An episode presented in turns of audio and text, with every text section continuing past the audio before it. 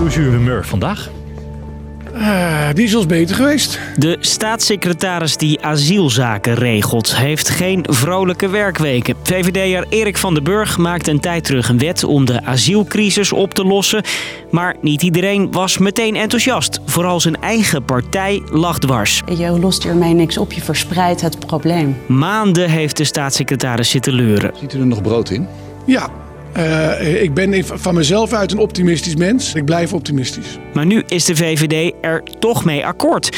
Ik ben Marco en ik leg je uit waarom de asielwet zo lang op zich liet wachten. Lang verhaal kort. Een podcast van NOS op 3 en 3FM. Allereerst, waarom is er eigenlijk een nieuwe wet nodig? Omdat ik gewoon echt oprecht vind dat we opvang in Nederland op orde moeten krijgen. De beelden van deze zomer herinner je je misschien nog wel. Het opvangcentrum in het Groningse Ter Apel zit helemaal vol en asielzoekers moeten buiten slapen. The situation is uh, very bad. It's so cold. De asielketen loopt helemaal vast. Vluchtelingen die ons land binnenkomen kunnen bijna nergens terecht. En ook asielzoekers die al maanden, soms jaren in de opvang zitten, kunnen niet verder naar een huis. Gemeentes springen bij met noodopvang, maar zeggen ook: het is allemaal tijdelijk plakwerk. kabinet, kom met een echt plan, want volgend jaar sluiten we die tijdelijke plekken echt. En dus zegt de staatssecretaris. Ik heb nu gewoon ook die wet nodig. Volgens gemeentes is het dus alsof de problemen in de asielketen altijd met wat plakband gerepareerd worden. Er moet een structurelere oplossing komen. Zeker gezien de cijfers.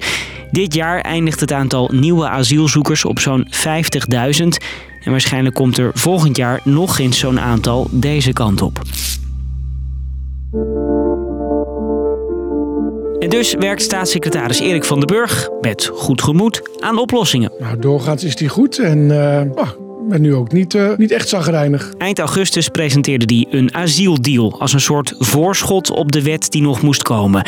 Er kwamen honderden miljoenen voor gemeentes voor woonplekken, zodat aan de achterkant van de asielketen mensen met een verblijfsvergunning kunnen doorschuiven.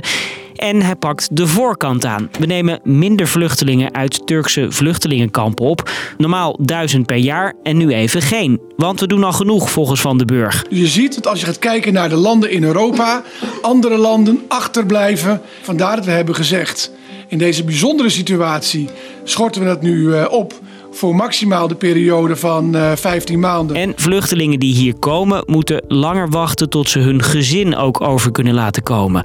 De gezinshereniging wordt opgeschort. Kiezen tussen twee kwaden en dus gezegd nu, dat schorten we tijdelijk op. En ondertussen zorgde Van den Burg dat er een definitieve wet zou komen, zodat die tijdelijke oplossingen niet meer nodig zijn en de tape eraf kan. En daarin staat bijvoorbeeld dat de asielopvang gelijk verdeeld moet worden over het land. Nu zie je dat een deel van de gemeentes eh, alle lasten heeft en dat is gewoon niet eh, vol te houden. Gemeentes kunnen uiteindelijk gedwongen worden om opvang te regelen. En daarom wordt de wet spreidingswet en dwangwet genoemd. Het was een compromis voor het kabinet bij die deal. D66 en de ChristenUnie moesten accepteren dat gezinshereniging moeilijker zou worden. En de VVD moest met die dwang leven. 1 oktober zou de wet af moeten zijn. Maar ja. Ligt er een deal? Was het maar zo? Dan zat ik hier een stuk vrolijker eh, te zitten. En nu ziet u mij in de zagrijnige stand. Tot uh, later. Dag.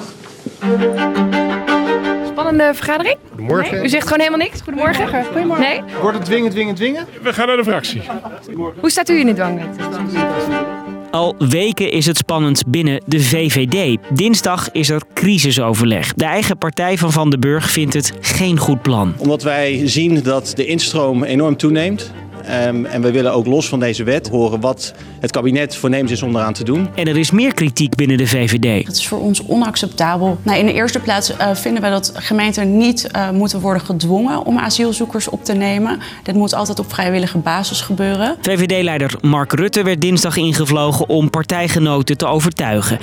En na uren vergaderen. Dat was een uh, indringende vergadering. We hebben een pittig gesprek gevoerd. En we hebben Mark heel stevig doorgezaagd. Zegt de VVD-fractie de wet nu te steunen. Maar Rutte moet wel kijken hoe de instroom verder naar beneden kan. De hoge aantallen uh, mensen die naar ons land komen, dat het te veel is. Dat, het, dat wij dit als land op de. Uh, dat we dit niet vol kunnen houden, dat we dit niet kunnen dragen. Ik snap hun zorgen daarover. Uh, en als vorm van de partij ga ik ermee aan de slag. En daarmee lijkt de asielcrisis net geen kabinetscrisis geworden. Er is geen crisis.